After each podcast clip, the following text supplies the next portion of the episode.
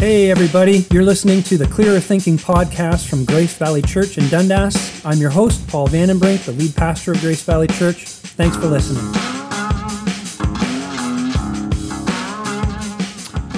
All right, all right, all right. I am back with you here on the Clearer Thinking podcast. It is good to be with you once again. Uh, I want to say thanks to my main man, Mark, for stepping in last week and guest hosting. I thought he did a fantastic job of walking us through our church's liturgy, helping explain why we worship the way we do at GVC. And then he introduced us to the relaunch of our Spotify playlist. And you know, I hope this is going to become a great resource for all of us going forward uh, maybe some of you are like me. I don't actually know a lot about contemporary Christian music, uh, whether it's worship music or otherwise. And so having a playlist like this is really helpful for me to learn songs that we use in worship so that I can learn to sing them more quickly, uh, catch them more quickly. And just for my own listening pleasure as well. It's nice to have a curated playlist like this that you can trust is going to be solid uh, theologically and also aesthetically pleasing as well. Good musicianship behind it all. And then there's, of course, parents of kids, young kids especially. Um, you play this in the car, you play this in the kitchen while cooking or whatever. It is a way to teach not just the songs, but actually to teach the Bible to your children and to do it without them even knowing it. Psalm 119:11 says, "I have hidden your word in my heart that I might not sin against you." And you know, through music, uh, we can actually hide God's word in the hearts of our kids, and that's a wonderful uh, thing to be able to do. So take advantage of that playlist. Listen to it, and if you're on Apple Music like me. Um, don't worry, there's going to be an Apple Music playlist that you can connect to as well. All right. Thanks again, Mark for sitting in last week. And, you know, hopefully we're going to hear more from Mark in the future as well. Uh, but what we're going to do this week is this. I thought I would go back to Sunday's message on Mark chapter 4. Jesus calmed the storm. And then just flesh out a teaching that arises from that passage that I didn't have time to include in the message. Um, you know, we call this the Clearer Thinking podcast. And so I thought uh, I'd try to get us a little clearer thinking on the passage and its teaching. And I didn't get to it in the sermon, but you know, one of the things that scholars say about this passage, um, among others in the Gospels, but certainly this one, is that it is an it is an excellent passage on what's called the internal witness of Scripture. Now, what on earth does that mean? What's that all about? Well, let me do some theology with you for a minute. Uh, we believe at GVC that the Bible is God's Word. Okay, fair enough. But what do we mean when we say that the Bible is God's Word? We mean that its origin is divine, that it came from God. Yes, human authors wrote the words down, but those words were given them by God. So 2 Timothy 3, verse 16 says that all scripture is God breathed. In other words, uh, the Bible is inspired by God. You know, the word inspired comes from the Greek word for breathe out. Spirate, you know, to spirate is to breathe out. Well, anyhow, we believe that the Bible is inspired by God through the influence of the Holy Spirit the biblical authors were led by God to write the things they wrote that make up the scriptures. Now, this means then that we believe that the Bible is infallible. Because God is perfect and because God is true and he cannot lie, the Bible is therefore incapable of error and completely trustworthy in everything it teaches. That's what infallible means. You and I, when we're wondering what's true, when we're wondering what's right, when we want to know how should we live, what should we believe.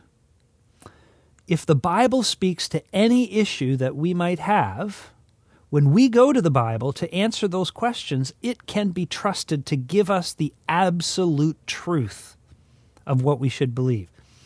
Um, you know, as a Presbyterian church, uh, we are founded upon certain documents. Obviously, the scriptures is the main document that we're founded upon, but we're also founded upon these things called confessions. And as Presbyterians, we're founded upon the Westminster Confession of Faith. And it puts it this way, though I'm going to use a modern paraphrase of it so that it's easier to understand. The authority of the Bible comes completely from God, not from man or from the church. God is truth, and because He's the Bible's author, it should be believed, obeyed, and accepted as the Word of God. Okay, so far so good. The question, though, this begs a question. And that question is this How do we know that the Bible is trustworthy? How do we know the Bible is the Word of God? That it, how do we know that it has no errors and that everything it says is true? Like, take this story from Sunday as an example. Jesus calms this incredible storm simply by speaking to it. And, like, let's face it, that seems pretty far fetched to our modern ears, right? Aren't you at least a little bit skeptical about whether it actually happened or not? I mean, if you're not skeptical, that's awesome. But if you are, it's understandable. It's, it is an incredible story. It's an unbelievable story, almost literally. And so you can be forgiven for sometimes wondering to yourself, did that really happen? So, what do we do about that? Well, theologians talk about types of evidences that point to the Bible being God's Word. And typically they divide them into two types. They talk about external witnesses and internal witnesses. Whenever you're trying to study some ancient historical document, it doesn't have to be just the Bible, it can be any ancient historical document. You look for both internal and external witnesses um, and and you use them uh, to see whether you can trust the document's accuracy. So you ask, should we take this thing seriously? And then you look for certain evidence that suggests yes, we should take this thing seriously, or no, we shouldn't take this thing seriously. Some of that evidence is from external witnesses, meaning are there documents or sources outside the Bible that either confirm or deny the events recorded in the Bible? And we're actually going to look at one of those, uh, one of those instances this coming Sunday. So stay tuned for that.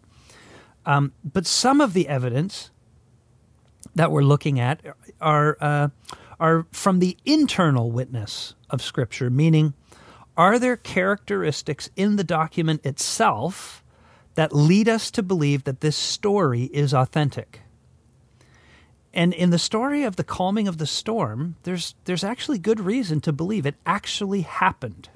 And those reasons can be found within the story itself. Here's the thing even though the story is very short, it is packed with many, many details. So we're told, for example, it happened in the evening. That's verse 35. Uh, it says that the disciples took Jesus along just as he was. That's verse 36. What that means is uh, uh, Jesus didn't get a chance to get changed or washed up or anything. It even means more than that. If you look earlier in the chapter, you discover that he was actually in a boat doing his teaching when he was teaching the people. So it means that Jesus didn't go on shore between his teaching and heading towards the other side. He he just he went from one boat to the other. Okay? And then it also says that there were other boats with them. That's verse 36 again. And the story tells us that Jesus laid down on a cushion to go to sleep in verse 38. And by the way, it also tells us that he was in the stern of the boat. For those of us who don't know boat language, us landlubbers, that means he went to sleep in the back of the boat. Now, as I mentioned, this is a short story. I mean, it's only a few verses long. And the weird thing about all these details is that they have nothing to do with the story itself. They don't advance the narrative, they don't heighten the tension or anything like that. They don't really serve a purpose to the story. And you might think, ha ha, see, that shows that this is a fiction or that it maybe it's kind of made up. When we read stories today, they're full of extraneous detail, details that have nothing to do with the plot.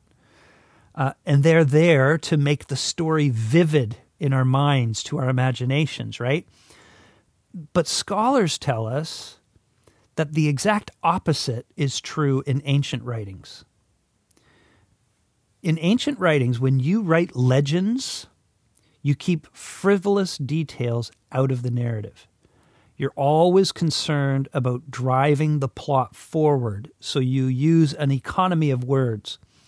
And if you've ever read the Iliad by Homer, for example, you'll know exactly what I mean. But this story in Mark has all these unimportant details. Why? And the best answer to that is, is that these are the memories of a person. The only reason these details would be here is if somebody remembered them.